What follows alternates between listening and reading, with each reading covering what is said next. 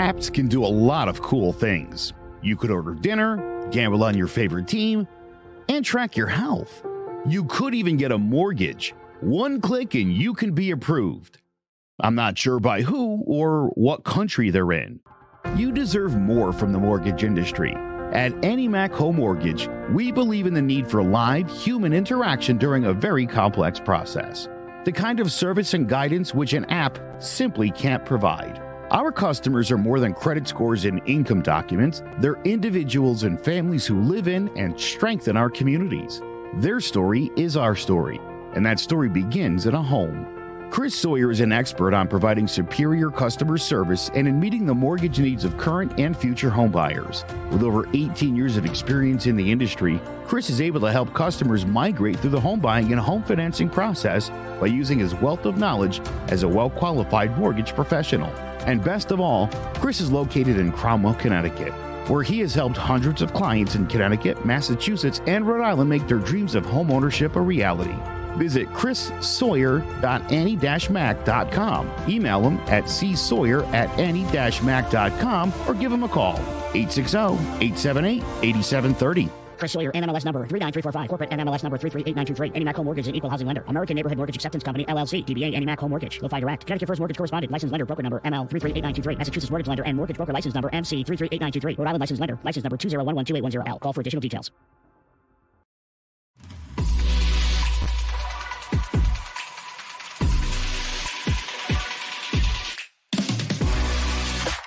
Sanderson looking in, zone for a pass. He's looking for King, intercepted. He's going to go down the right side. Lawrence down to the 20, 30, down to the 40. He might go all the way.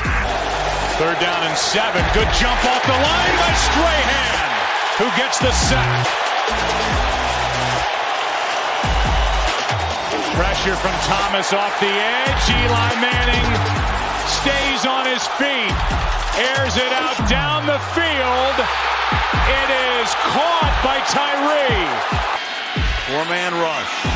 Eli throwing into traffic on the sideline. They're going to rule a catch by Manning. Welcome to Join About the G-Men, a CMG Sports podcast. I'm Joe Aguirre along with Sean Scannon, and we're joined by Steve Risser from Sports Talk with R&J. You can catch them weekdays at one o'clock. Great show today, by the way, Steve. So appreciate you uh, doing some double duty today. And I, I'm sure you're super excited about it. Glad to be here because I know it's the preseason. I don't care. The New York Giants are a 2 0 football team. I will take that any day of the week. We're, we got to obviously talk about this football game. I, I a little bit later on, we got a couple things that we're going to talk about. Number one, we're going to talk about who's the greatest Giants running back of all time. And I know a lot of people think 21 right away. I got a different 21 in mind. I'll tell you all about that. Uh, the Seattle Seahawks disaster. Uh, they don't know who their quarterback is going to be. I think if the Giants have seen anything now in two preseason games, it's they got some some decent quarterbacks. Somebody in this group I think can lead this team to six or seven, eight wins. I don't know. I mean, Daniel Jones to me, Steve, I thought he looked good. I thought he looked very competent, very comfortable, very relaxed. He had a lot of time to make throws. Evan Neal was outstanding. What do you think about uh, uh, Daniel Jones' performance? It was really good. It was really good. I know he threw that one pick, but that was off Bellinger's hands. He was he was really good. I mean, he was like 14 for 16. I think he completed seven in a row on that drive. They scored. They scored a touchdown, and they moved the ball. Ball even on that first drive where they didn't convert on fourth and one. Yeah, they didn't have Saquon Barkley there. So, and that could have been they could have gotten points on that drive. So, I thought he was improved from the week before. I really like the fact he got a touchdown on that drive. I know it's against a bunch of Bengals twos, but you got to play who you're you got to play who you're going up against. So, yeah, I thought Daniel Jones looked really comfortable. He looked really really good on Sunday night. Zay, thanks for joining us, buddy. Tell me what you thought about this game. And I know you're not a big Daniel Jones guy. Got to admit, he looked pretty good. No, I definitely agree with that. Daniel Jones probably looked his best he's looked in a long time. He actually looked like he had an understanding of the offense, or he's starting to get some type of understanding of the offense. And he's just doing, you know, what we ask. We don't ask him to do much. We ask him to be manageable, you know, get out, you know, stay out of three and out situations, and that's what he did. He put the Giants in position to score each time he had the ball. So I, I feel like uh, I feel confident, honestly, behind with Daniel Jones leading the Giants. I said before, I think it'll be around three and five before they start to figure it out. I still think they're on pace to figure it out around that same time, but I do think Daniel Jones could lead this team to seven, eight plus wins. I could, I could definitely see that one if he continues to get a grasp of the offense the way he seems to be picking it up. Sean, Joe. Uh, yeah, I mean, I agree. Obviously, uh, he looked pretty good. Uh, biggest thing that I took away is that I mean, he wasn't looking super flustered in the pocket. I think that's been uh, the big, you know, uh, detriment in his career so far. Is you know him shuffling his feet too much, um, him you know not being confident in his O line, and obviously I don't blame him because he has had a really great O line in his whole career. But uh, he had protection, so he looked uh, confident in the pocket uh, was taking the checkdowns that were there if there wasn't uh, stuff downfield, so wasn't forcing any throws. Uh, but that's why he looked super efficient. And then, like Steve said, uh, he had the pick, but right off Bellinger's hands should have been a catch. So I thought he looked really good. Um, looked confident in the pocket, wasn't getting flustered. Uh, made some good throws. Um, so yeah, definitely um, confident with him in this new offense. Uh, it's not an offense from the 1970s with Jason Garrett anymore. Uh, it's actually a lot of motion involved a lot of different plays. I think that will benefit Daniel Jones in this offense. So I'm glad that Brian Daboll is in there and Mike Kafka. Uh, I think it will benefit Daniel Jones a lot. And hopefully, um, I mean, we've seen a lot of good play from all these, even like backup receivers. Uh, then hopefully Kadarius Toney can get healthy. Um, Kenny Golladay, I'm not going to talk about him because I'm done with him at this point. Um, but yeah, uh, Shep practiced today for the first time uh, after tearing his Achilles. So hopefully get some playmakers back uh, and get get ready to go. All right, there was a lot of guys. Obviously, look, it, it, we saw a lot of second stringers, a lot of third stringers. Cincinnati, I don't think ran anybody out there literally at all. But again, I always say you got to beat the team that is in front of you. Quite a few guys really stood out. Perhaps uh, nobody, nobody more than than Brandon Webslinger. Uh, this guy made some really good throws and looked really good. Now I, I've already heard the cries for Davis Webb. I again would point out he's doing this against third stringers and guys yeah, who probably aren't making a roster, and he's also throwing the, the, the ball to backups uh, and people that he spends a lot of time throwing to. That said, um, we, we might have seen Alex Bachman uh, turn into a legitimate roster guy. Yeah. And suddenly Tyrod Taylor's grasp on the backup job is not necessarily where I thought it was just last week, Steve. Yeah, I think he still has the he still has the I think Taylor definitely still has the backup job, but Davis Webb has been really impressive in this in, in the preseason. I mean, uh, uh, this week, I mean, he, he led the Giants to two touchdown drives led them to the game winning drive. And then he did the same against the Patriots in week one, led them to the game winning drive. So when the game has been on the line, Davis Webb has gotten the job done in the preseason. So I do think Taylor has a definitely is going to be the backup quarterback, but Davis Webb has had a really good preseason. Zay, I know, I know you like Tyrod Taylor. You were thinking maybe might, but where where are you at now after seeing what Davis Webb has done? I agree with Richard. I, Richard, I think you're paying Webb way too much. Ty, excuse me, Tyrod Taylor way too much money for him not to be the backup. Um, Webb was obviously brought in as an experiment. He obviously is going to look better in an offense that he's been in previously when he was with Buffalo, so he's very familiar with the offense.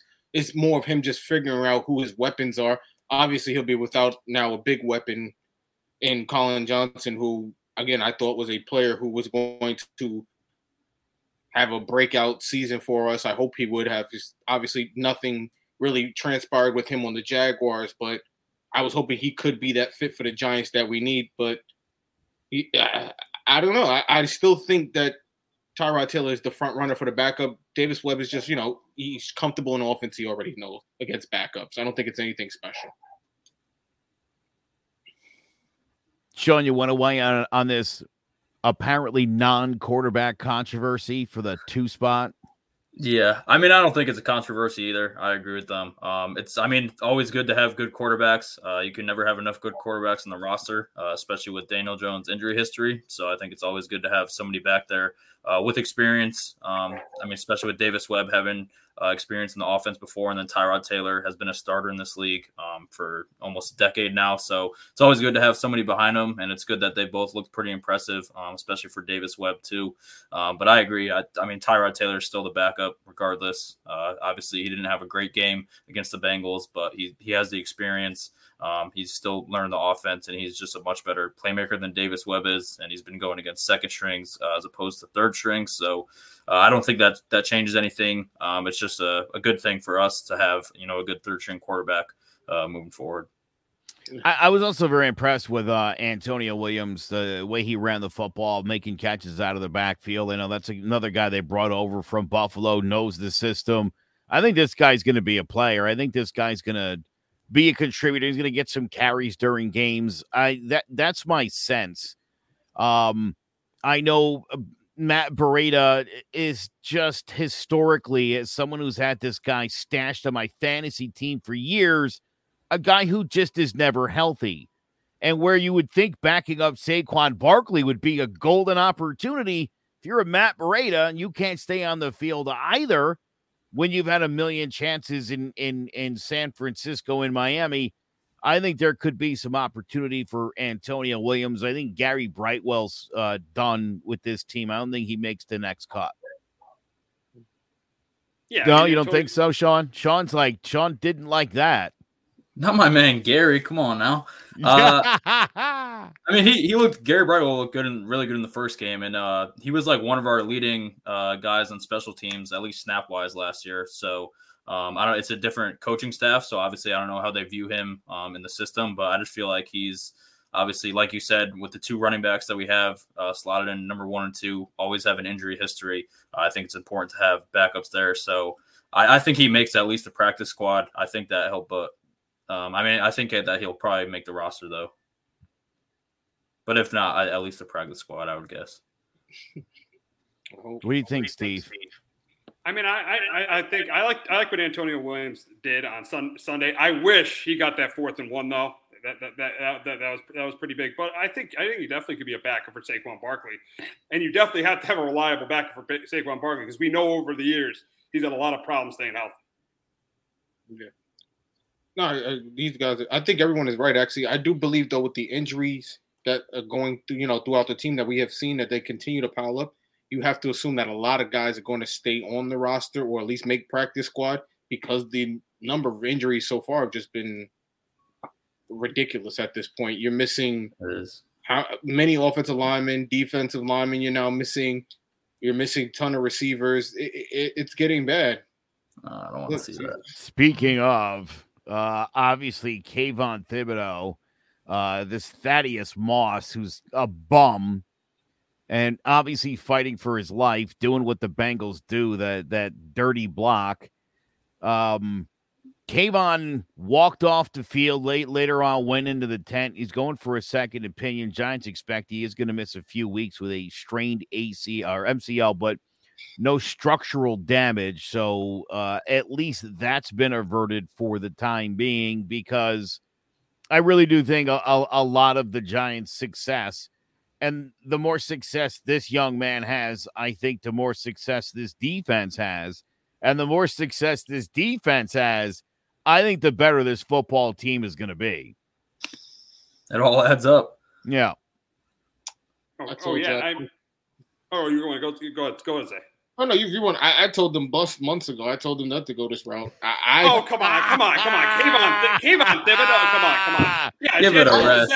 As, as Joel said, as Joe said, he's going to be he's going to be the key guy for this defense. I mean, if this defense wants to be one of the top defenses in the league, if this team wants to make a run, I mean, they're going to run. I don't know. I don't think they're going to make the playoffs, but a run to the playoffs, it's going to depend on Kayvon Thibodeaux. Kayvon Thibodeaux was the guy, they're pretty much their franchise player they took with the number five overall pick, the difference maker on defense as an edge rusher. When I saw him go to the ground like that, I was fearing a torn ACL. When I when I saw him walking off, I was so relieved. So this is the guy that needs to be really, really good for this team to be a good team this year again, I, I said a draft preview show. If you watch it, go back, you can watch it.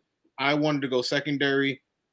I, I thought getting someone to shut down, I thought we needed more of that, a, a, corner based on our situation of losing Bradberry and not getting nothing in return. I thought the Giants need more help in the secondary as opposed to the you know, defensive line. Obviously, we know there's help there, but you have Azeez who's going to get another year. Azeez again, we assuming he's going to have a big year this year based off of what he did last year. You're hoping there's some type of improvement there. Uh, you hope Ximines finally gets his his act together. Obviously, this will be his last hoorah, if anything, if he makes the 53 man roster at that. So you would you were hoping that guys would have stepped up, and that's why I would have said the Giants probably should have went corner. But again, only time will tell. Uh, honestly, I, I, feel more safe relying on Kayvon Thibodeaux than I do oh, yeah? Oshane Ximines, though. That's how's his numbers looked in the preseason games, the ones he played.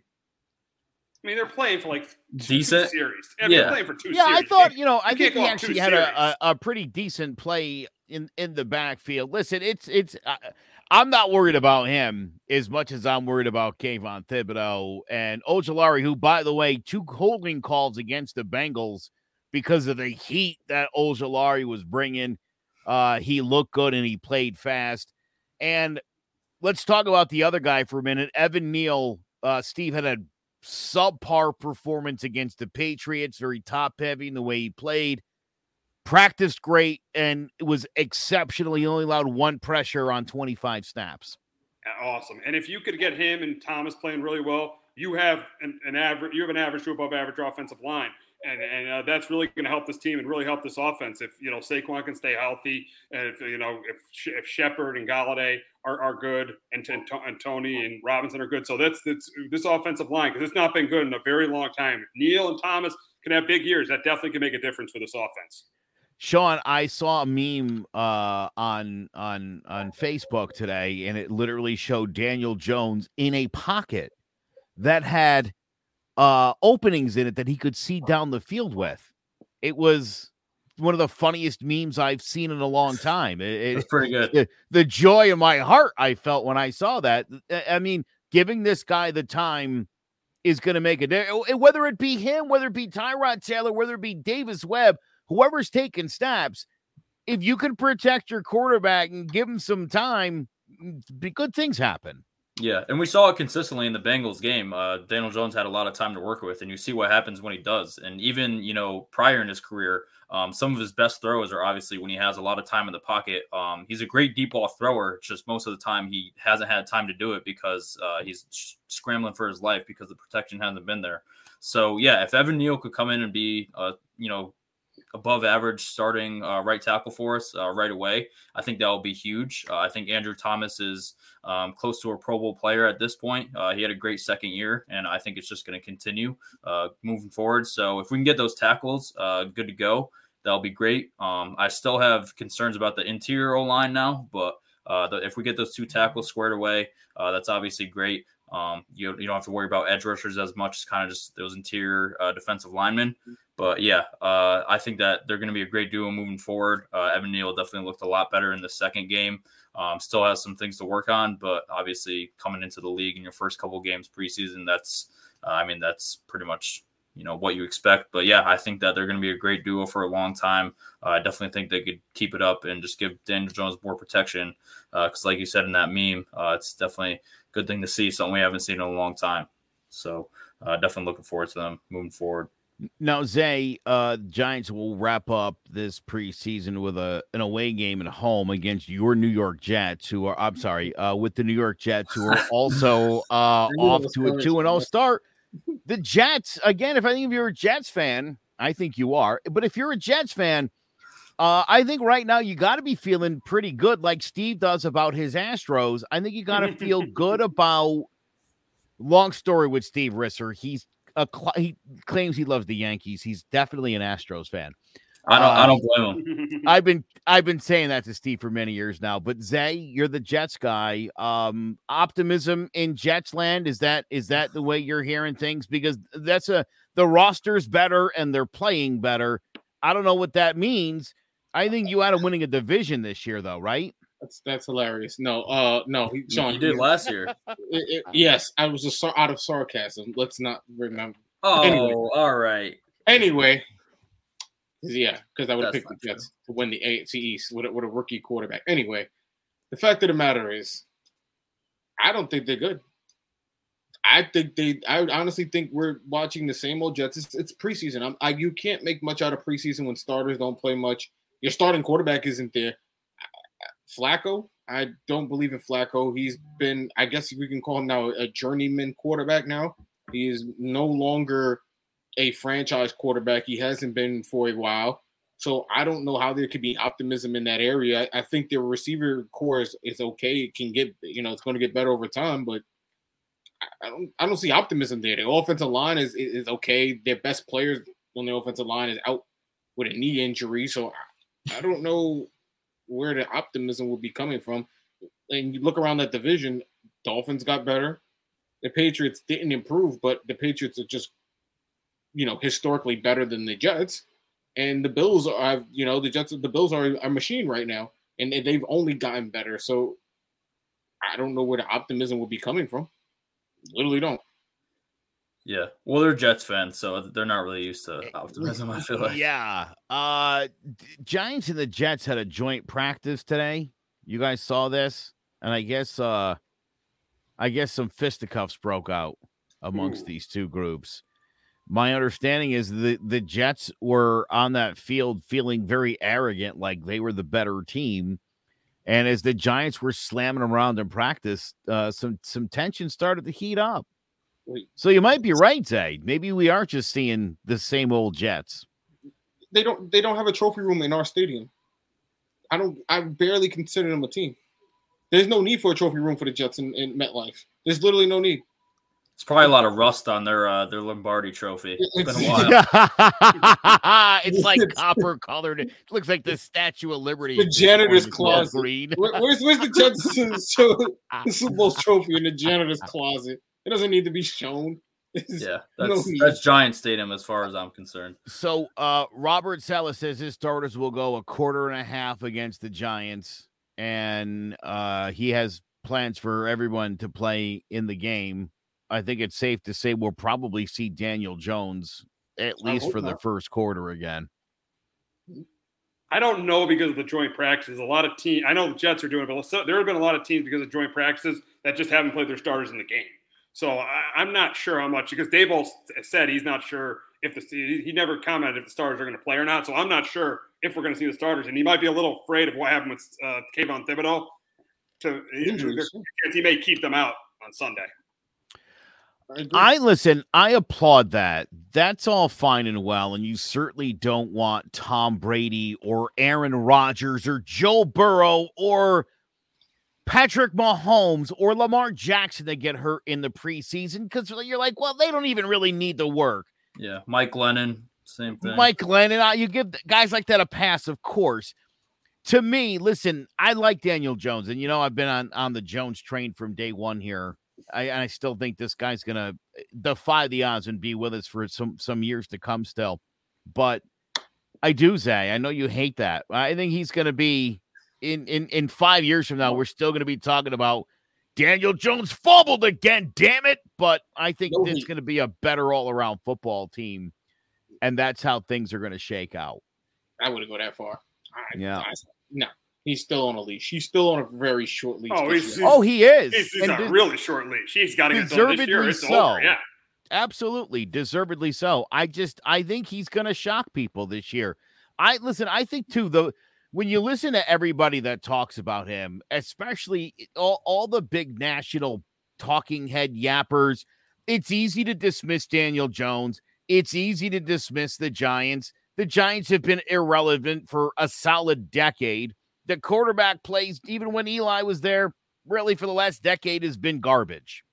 So there's every reason to think that. But again, just in watching the way this offense is operated, no matter who's behind center, it's moving the football.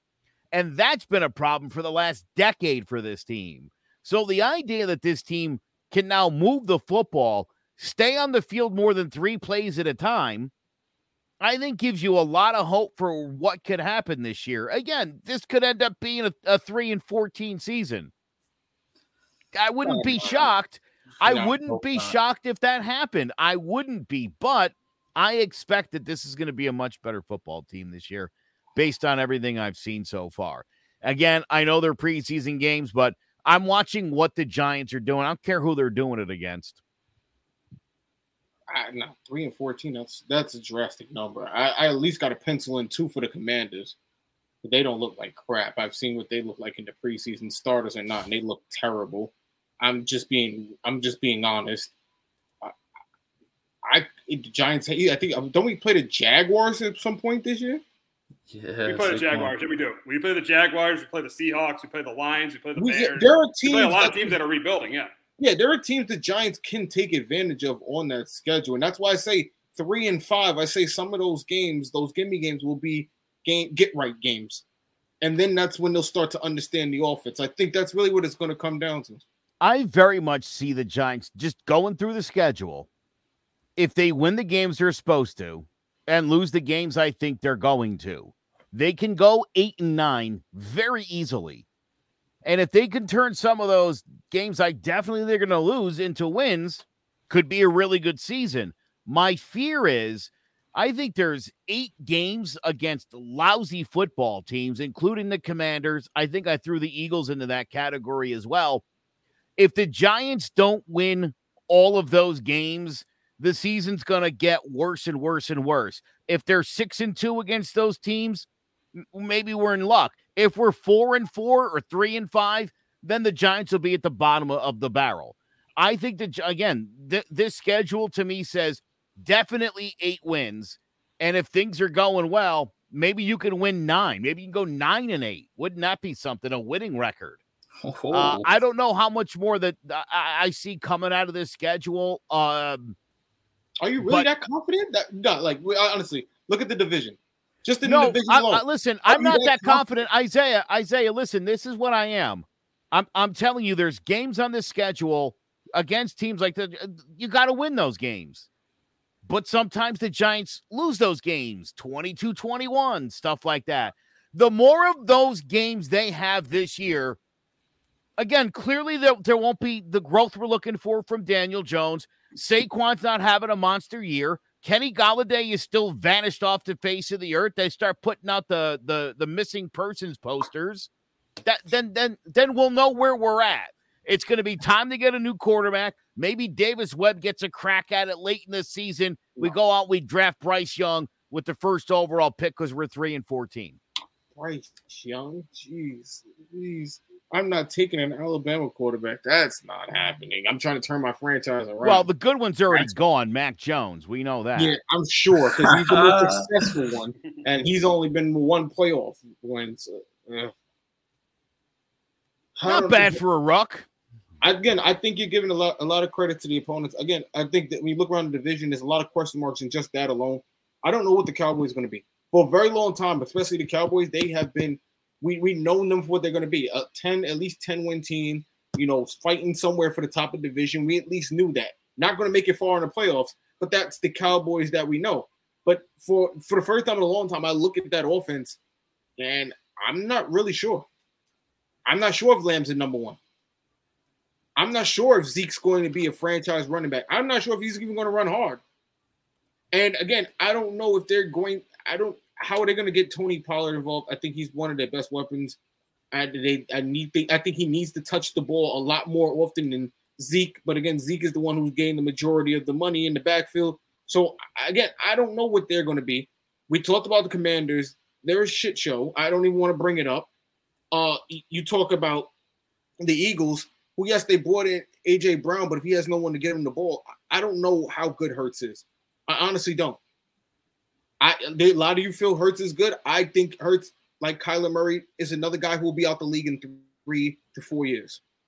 I don't think they'll make. I don't know far. about Kyler Murray. Yes, I again, Kyler Murray to me is, is just he's just a gimmick waiting to. Just, I yeah, I'm with you, Zay. I don't think he outlives Out of the that league? contract. They He's- he's they gimmick. they'll end up eating a lot of money and the whole back end of this contract. he, he's not serious enough. He's not. He doesn't have his head in it. He, he's these two video game. He's not even focused. They, the fact that you have to put in a clause, and I don't care what they lied about and so they had they, they had to take it out. They put in a clause for him to study film. The fact that your quarterback, your franchise quarterback, you have to mandate that he studies film. That's an issue. Yeah. He's That been calling he's- plays for them during the preseason in the fourth No, quarter. So yeah, I'm because sure he's out there good playing backyard football and knowing the hoping it works for as long as it works. Uh, yeah, I actually read something like that. Zay, like he sees things on Madden and then he wants to call plays in these preseason games based on things that he did on the sticks. And Madden's got some good play calls. No, I listen. I'm a Madden guy. I always have been. But He's not that good. I'm not an NFL quarterback, so I don't know. Maybe it works. Maybe it translates. No, it, doesn't, it, doesn't, work. If it was that good, then anybody who calls himself a Madden Pro expert should be out there coaching for NFL teams. If that was, would it be hilarious if you found out Tom Brady is the greatest player at Madden in of all time? Would would that be? Would that make you think Kyler's onto something? I'm just kidding. The TB12 method. Yeah, Again, right.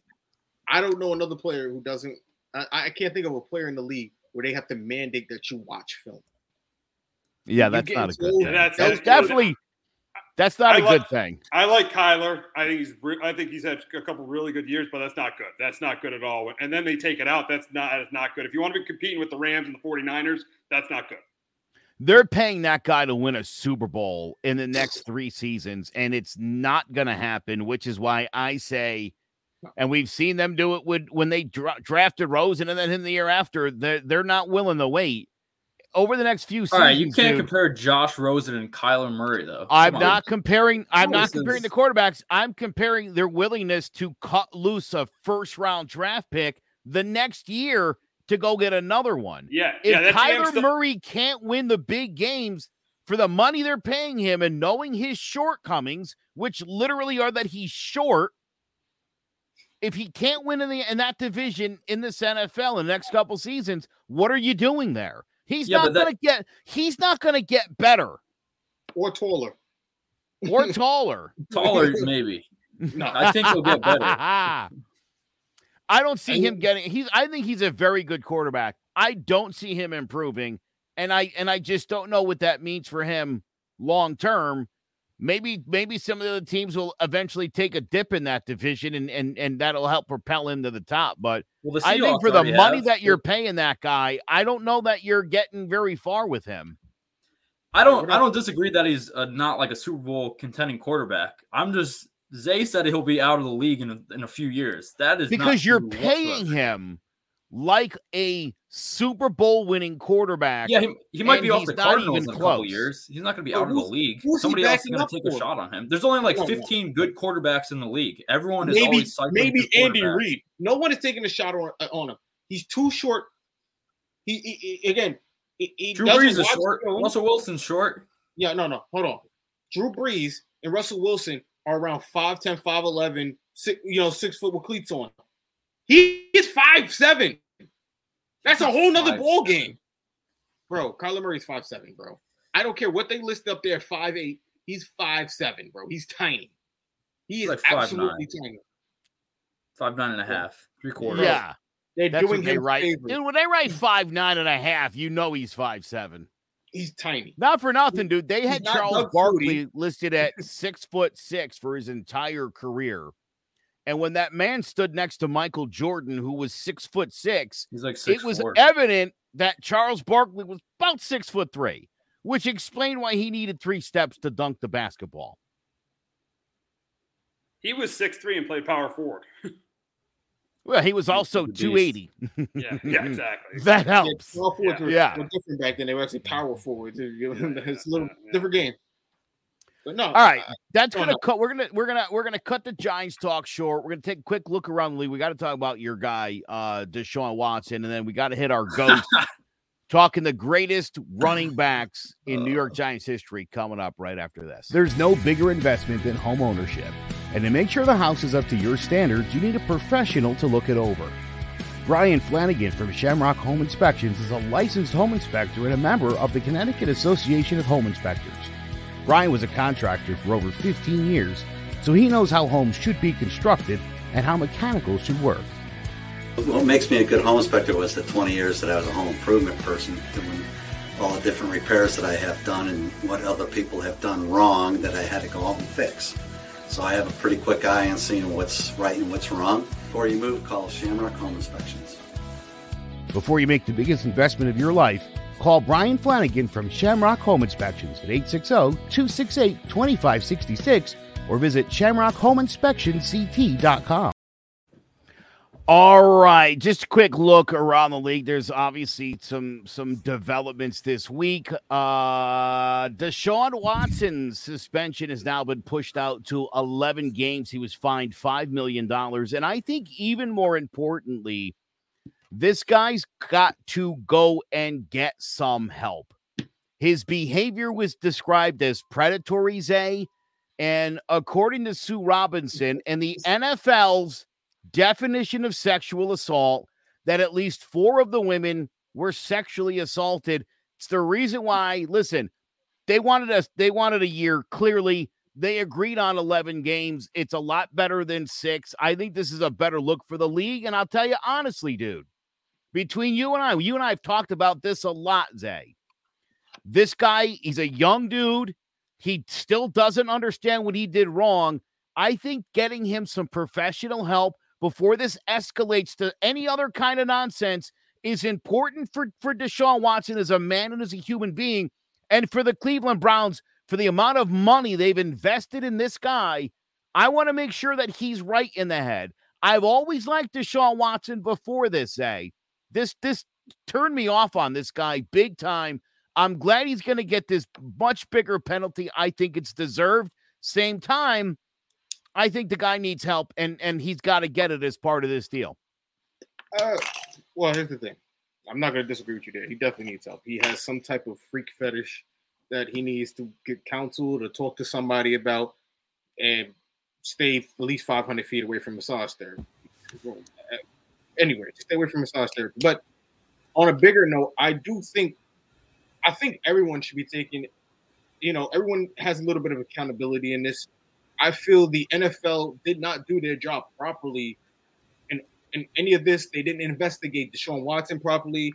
I don't feel they investigated even the Texans properly because, again, for the lawyer of the Texans in this original situation, you know, to be a next door neighbor, it, it, none of this looks right. He gets 11 game suspension. He comes back against the Texans. He only loses $5 million. I feel like the NFL made this even uglier for themselves than just leaving it as Sue Robinson's decision and going, hey, this is what the mediator said. Because again, it makes it look bad that, hey, you go harder on your players than you do your actual owners and these people who are supposed to, you know, regulate and modify the situation. And it, again, I just think a lot of it is out of control. The situation in general is out of control, and a lot of groups need to be brought, you know to some type of accountability. Okay, Steve, what's what's your thoughts on this on this extended penalty? Do you think it's warranted? Um, oh, ab- oh, absolutely. I mean, I I personally thought it should have got the whole year, but it is definitely obviously a better look for the league just just to, to, settle this and have him out 11 games. I mean, it's just the stuff he did was absolutely absolutely terrible. And what um, do you do? It, you, the, stuff he was acu- the stuff he was accused of doing, Pre- predatory behavior, yeah. predatory yeah, behavior. That, doing was that's what he did. I just say he said what he did. I just don't know if he read the file because I didn't get a chance to read it. Because again, as far as I'm concerned, he wasn't criminally charged because he didn't do anything criminally wrong. But I just wanted to know what the NFL statute was. As I'm saying. He, he said, you know, I, I'm just asking.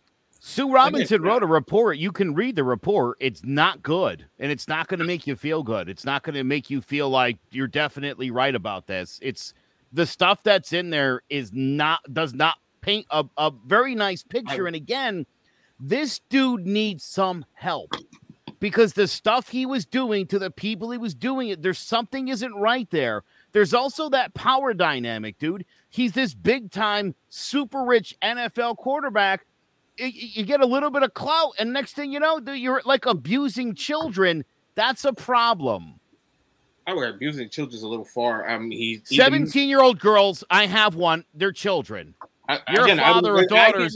I, I, you know, I'll tell you right now. I'll tell you right now. When your daughters get older, you will think you will look at 17 and 18 year old women much differently than you're doing right now. Oh no, I completely look at them way more different than I do now. As a 30 year old, I, I, look at them and think, oh, I can go after that. I feel they're completely out of my age group as it is. But as far as I'm saying with this whole Watson thing, I do. I'm not telling you he didn't do anything wrong. My issue with the NFL is the way they pursue the players and they don't pursue ownership. Or that, again, for them to try to they they my problem is they'll take a situation like this and throw as much ugliness on as they can and then try to make it look like they're doing anything. What are we ever gonna do about Dan Snyder? What about when these, you know, when these emails released from Gruden and we start finding out a lot of other things have been going on that we I'm pretty sure Deshaun Watson is not the only player in this league that a franchise or a team is enabling something for them to do.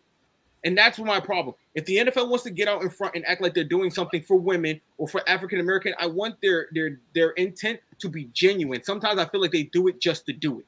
And that's my that. issue with the penalty. That penalty that they gave him was a penalty just to do it.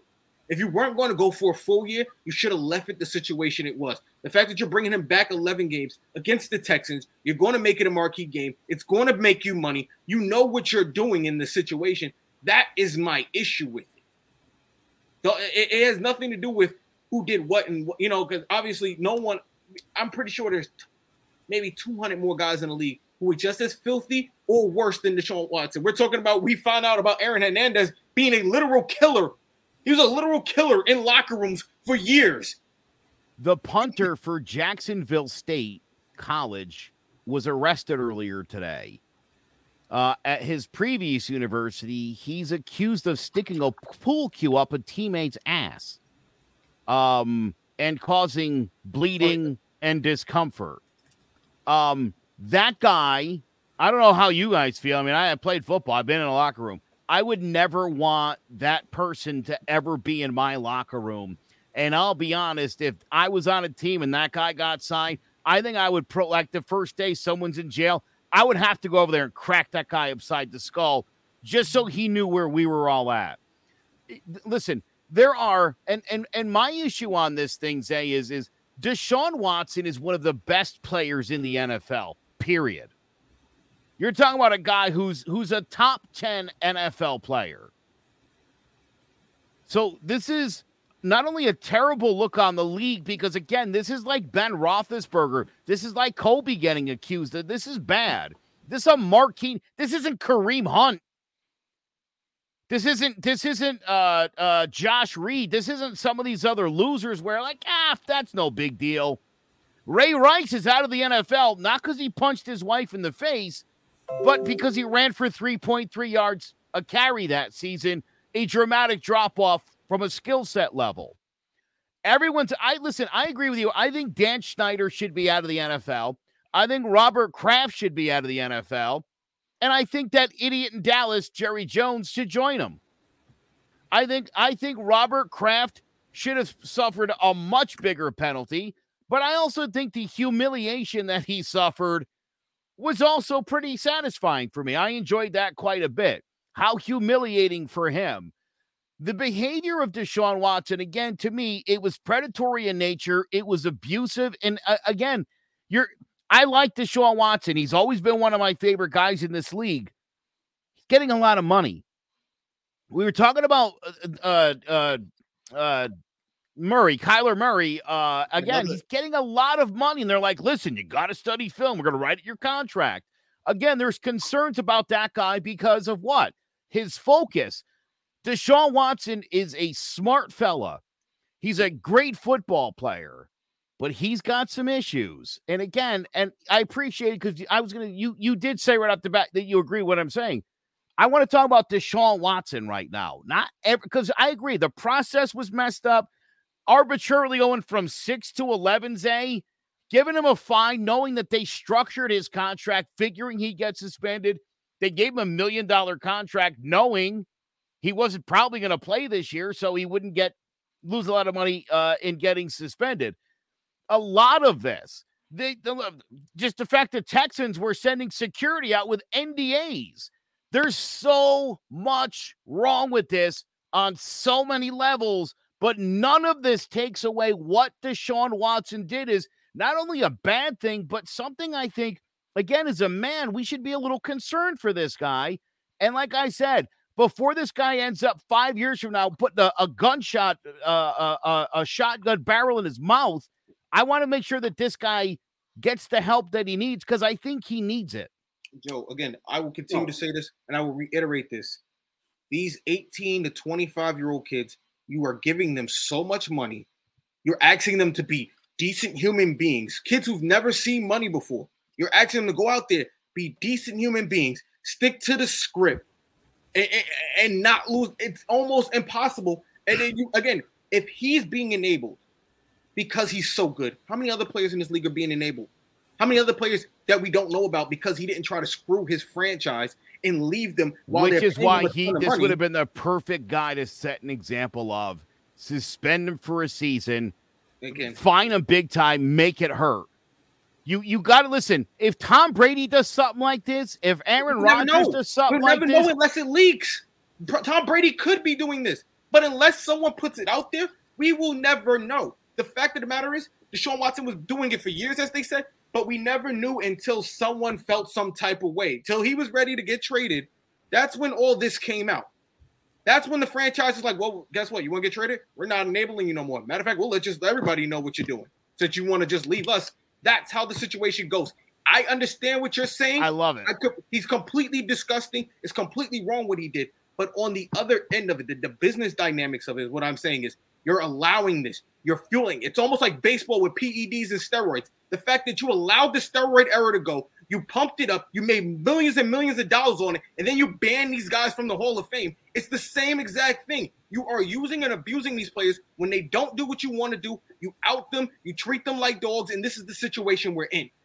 It continues to be this. A million percent, yes. Uh, listen, I got to have you on our conspiracy show because I think we could talk about a lot of the things the NFL has done over the last two decades to protect the shield over the integrity of the sport, and in other cases, women. Uh, at least in three of those cases, concerning just the quarterback of the Pittsburgh Steelers, another disgusting human being who's never gotten the help he needs, Ben Roethlisberger. All right, let's shift gears. One more thing I wanted to talk about because I love this. Again, if you're the New York Football Giants, you've got some some talented quarterbacks in the locker room. Pete Carroll says the Seahawks will take all the time we need to decide on a starting quarterback. Not a lot of good options there. Still, I assume, Steve, tell me I'm wrong, that this team is banking on the San Francisco 49ers cutting Jimmy Garoppolo at some point. They're banking on cutting Jimmy Garoppolo. The quarterback options are terrible either way with Drew Lock and uh, Geno Smith. And this roster is has gotten worse and worse over the years. Their defense, they obviously they lost Bobby Wagner. Their defense is really, really bad. Really, the only good part of this team is their skill position players of Tyler Lockett and uh, and DK Metcalf. And their, their running game is okay with Rashard Penny, and they drafted Kenneth Walker. But this team is in for a very, very long season. I wouldn't be surprised if this team wins more than four games this year. They are clearly the worst team in the NFC West, and they are one of the worst teams in the NFC and in all football. Sean, not to mention the defense, the they're far cry from the Legion of Boom. Yeah, I mean, it, yeah, it's crazy to see. I mean, growing up uh, all through the early 2010s, uh, just watching the Legion of Boom, they always had one of the best defenses. They had at all three levels too. They always had great pass rushers, obviously the linebackers, Bobby Wagner and KJ Wright, and then obviously that great secondary. So uh, the turnaround that has happened in the last couple years has been drastic. Uh, it's crazy to see. Um, and for Pete Carroll, I mean, they could take all the time they need. They can make the decision tomorrow. It's not going to matter either way. I mean, they're going to stink this year. Um, I mean, Geno Smith is just a journeyman backup who's been in the league for years, kind of just bouncing around from teams. Uh, Drew Lock is uh, a way too high of a pick that obviously didn't pan out. And the Seahawks, I mean, taking a shot on him, but it, it's not going to help. In um, like Risser said, uh, they do have great skill position guys in DK and Tyler Lockett. Um, they got Noah Fant too from the Broncos, but their O line is still not great. Uh, their running game is okay, but for that defense, um, they're terrible. They don't have any pass rush. Uh, Jamal Adams is probably one of the most overplayed players in, or overpaid players in all of football. Uh, he's a glorified linebacker who plays safety.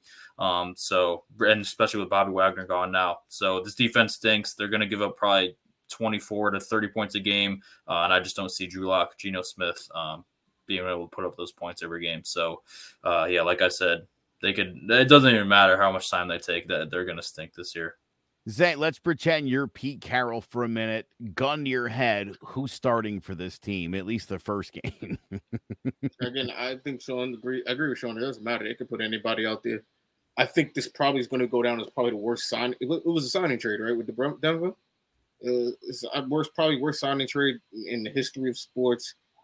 You gave up your franchise quarterback. You maybe you got some picks in return. And again, I'm not a big pick guy. I've always said picks are useless to me. I rather have the proven guys right away and know what I'm getting as opposed to some guy who may or may not pan out. So uh, again, march out anybody, march out the punter, the kicker. Who cares? They're, they're going to be the worst team. Run the Wildcat. I don't. They don't have any weapons on offense. They don't have. I don't know who they got at running back this year. The defense is probably a bunch of un, unknown guys, guys we've probably barely even heard of. So, I, what are they? I, I, can't. You know, I don't know what to do. What you want? The Seahawks. They're the Seahawks. They're they're done. It is. It is. It does make me feel good though, from a quarterbacking standpoint, that at least the Giants can say they're they don't have the worst quarterback situation in the league. This is what Geno deserves for taking Eli's starting streak. Zay, let's be honest. If you had to pick one, you're picking Geno, yes? Well, he was a his, Jet. He was a Jet. Jets ties is, is what I'm yeah. getting at, of course. All right, listen. Uh, we're going to wrap things up. We're going to do part of our goaded series. We're talking about the greatest Giants running back of all time right after this. We can expect another wet summer in Connecticut, and that means more mosquitoes than ever. If you don't have your home serviced for mosquito control and you find you're spending most of your outside time swatting those little pests, or you did have your yard sprayed but you still have bites all over your body, you're in luck. Mosquito Shield of Central Connecticut provides the best value in mosquito control services because of how they treat your yard using the Mosquito Shield tailored treatment system. All mosquito control service is not the same. They don't use a fixed schedule or an identical product, one size fits all service program. You can't control mosquitoes on a set number of sprays or visits. Unlike the competition, Mosquito Shield of Central Connecticut will service you for the season, whatever it takes to provide superior results. The promise has awarded them an industry leading customer retention rating of 90%. Visit MosquitoShieldCNCT.com to schedule an appointment with Wade DeCesare and enjoy the rest of the summer mosquito free. Do appreciate you checking out, joining about the G Men CMG Sports Podcast Network. It is part of our goaded series. We are talking who is the greatest running back in the history of New York Giants football. We are going to start with Steve Risser, again, host of Sports Talk with R&J, uh, Wednesdays at 1 p.m., along with Justin D'Onofrio. Steve, who is the greatest Giants running back of all time? there's a lot of good ones. I mean, obviously, uh, you got Tiki and Joe Morris, but I'm going to pick one that played, you know, in the early 90s in a time where the Giants weren't, weren't, weren't that good, kind of after the Parcells year, and that was Rodney Hampton. I mean, Rodney Hampton, I mean, he he he he uh, rushed for over 1,000 yards five times. I mean, he helped the Giants get to the playoffs in '93. Uh, then in '94, with Dave Brown as the starting quarterback, they won more games than they lost. A big reason for that was because of Rodney Hampton. So he was a he was a, he's a little underrated because he didn't play on any of the championship teams, but still a great running back for the Giants. I like that. All right, Sean. Let's yeah. talk about who your pick is. It looks like uh, Steve did just solid here because I think your guy is who? Yeah, uh, it's Orleans Darkwa. No, uh, you, you, played the wrong clip there, Joe. It was Brandon Jacobs.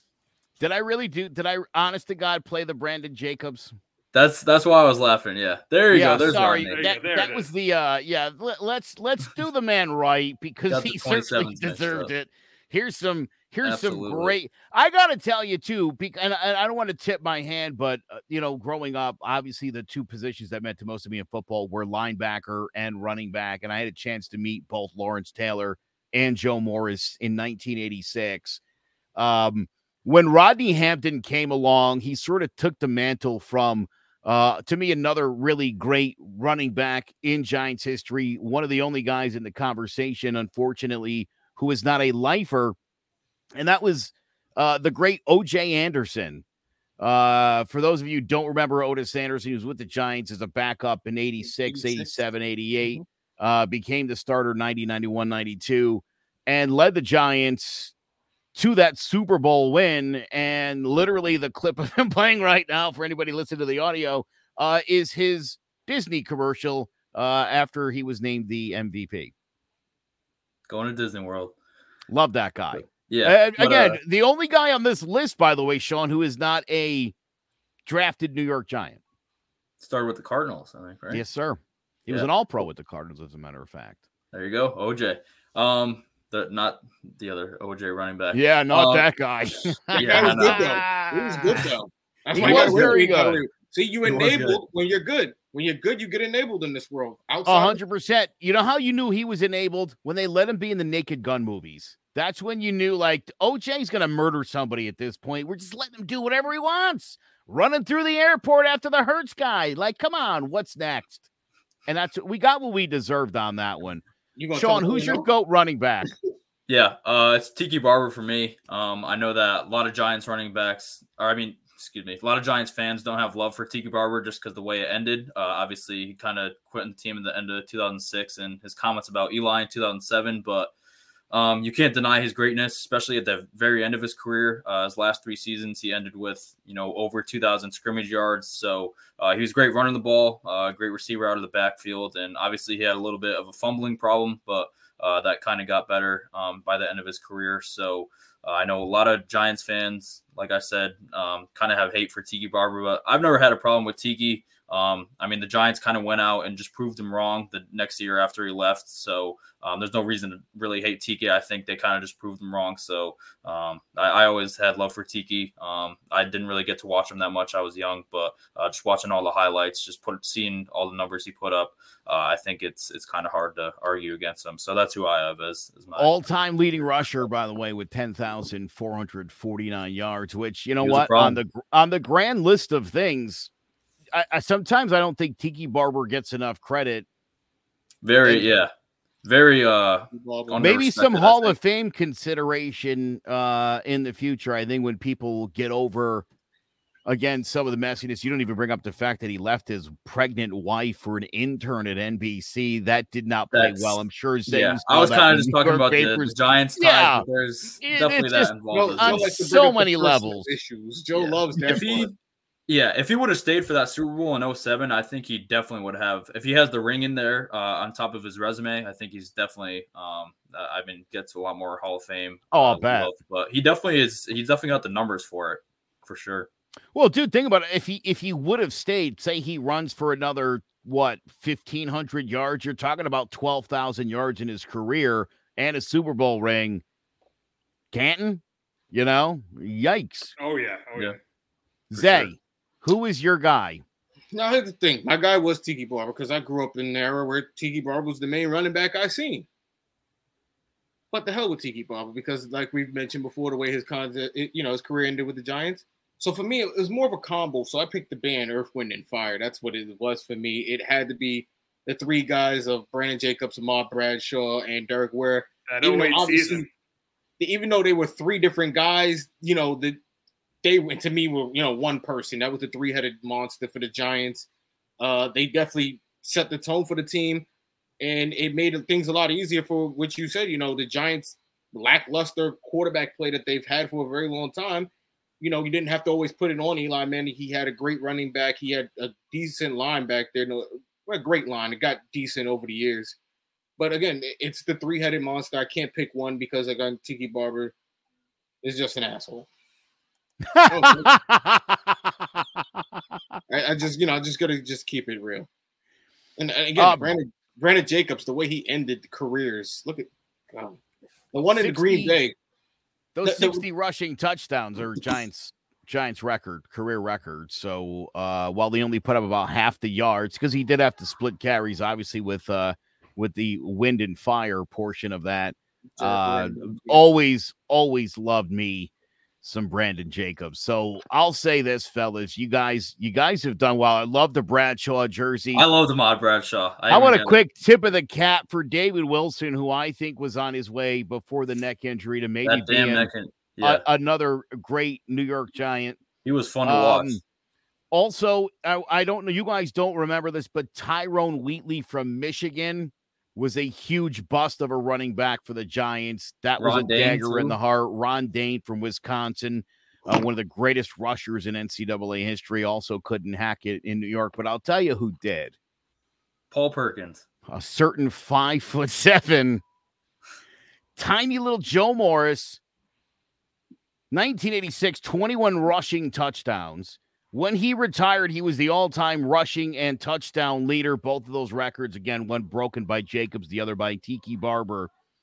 21 touchdowns this guy had in 1986. Man, the recipe for the Giants was LT will wreak havoc and Joe Morris will put the ball in the end zone. This New York Giants team in 86 had lousy corners uh, and two of the worst safeties in the NFL. Uh, they won because of the pass rush, and they won even though Phil Simms was starting to come into his own. I think he made the Pro Bowl in 86, probably didn't deserve it. Uh, it was all about Joe Morris. This guy was outstanding. I had a chance to meet Joe Morris as an adult a few years ago, uh, and he was just as amazing as when I met him as a 12 year old in 1986. So I'm going to say Joe Morris is the greatest running back in Giants history, although I think the numbers clearly would point to Tiki. But I'm not a numbers guy. You know what I'm more into, Zay? I want to make sure that your personal life is in order, or I don't know that you could be my favorite player. I'm just. No, you could be a Cowboys fan, and then you'd have no favorite players. Dude, you know what? I got to say this. There are times in my lifetime where I get so aggravated when the Giants caught pick any of those all pro kickers in the last decade, Aldrick Rosas or Josh Brown, who made a mistake. Nothing, nothing too crazy. Bye bye. You don't get to be a New York football giant when you behave that way. And and I guess for me, my NFL standards are much higher than what the NFL sets for itself, which is a real shame. Um, Steve Risser, Sports Talk with RJ Wednesdays, one o'clock on the CMG Sports Network. Make sure you check them out for Isaiah Groves, King Zay.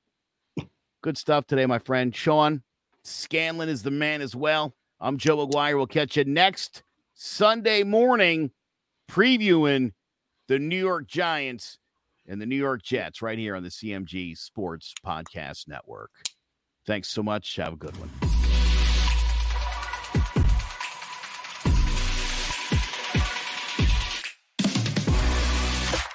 Sanderson looking in, zone for a pass. He's looking for King, intercepted. He's going to go down the right side. Lawrence down to the 20, 30, down to the 40. He might go all the way. Third down and seven. Good jump off the line by Strahan, who gets the sack. Pressure from Thomas off the edge. Eli Manning stays on his feet, airs it out down the field. It is caught by Tyree. Four man rush.